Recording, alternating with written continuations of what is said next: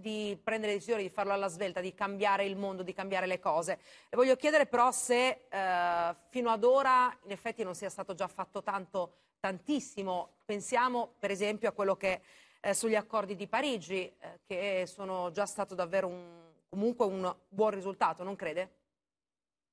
Sì, gli accordi di Parigi sono un buon risultato, nel senso che partiamo dal presupposto che se non avessimo avuto gli accordi di Parigi non staremmo nemmeno qui a parlare oggi del rimanere forse all'interno dei target. Allo stesso tempo ricordiamoci che abbiamo perso qualcosa come 20 anni, perché la prima relazione di James Hansen al Parlamento USA è del 1988, giusto per capirci, e quindi abbiamo perso 30 anni. Quindi questa è la premessa necessaria da fare, quindi è stato fatto un po' negli ultimi anni anche sulla spinta di milioni di persone che sono scese in piazza, quindi sì, scendere in piazza e far vedere che si è in tanti, che si tiene a questo, a tipo vivere su un pianeta vivibile è essenziale, e sta un briciolo cambiando il discorso pubblico, ma i target europei che abbiamo visto aumentare giusto l'altro ieri per poterli portare da Mr. Biden al 55%, certo che sono un aumento rispetto al 40%, ma non sono ancora quello che la scienza ci chiede. Cioè, facciamo un esempio: se dobbiamo avere RT sotto 1 per essere una regione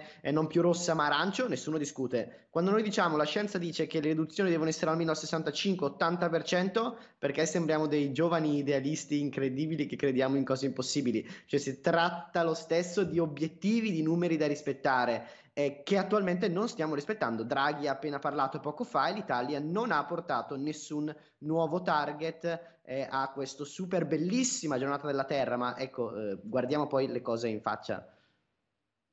Direttore Onufrio.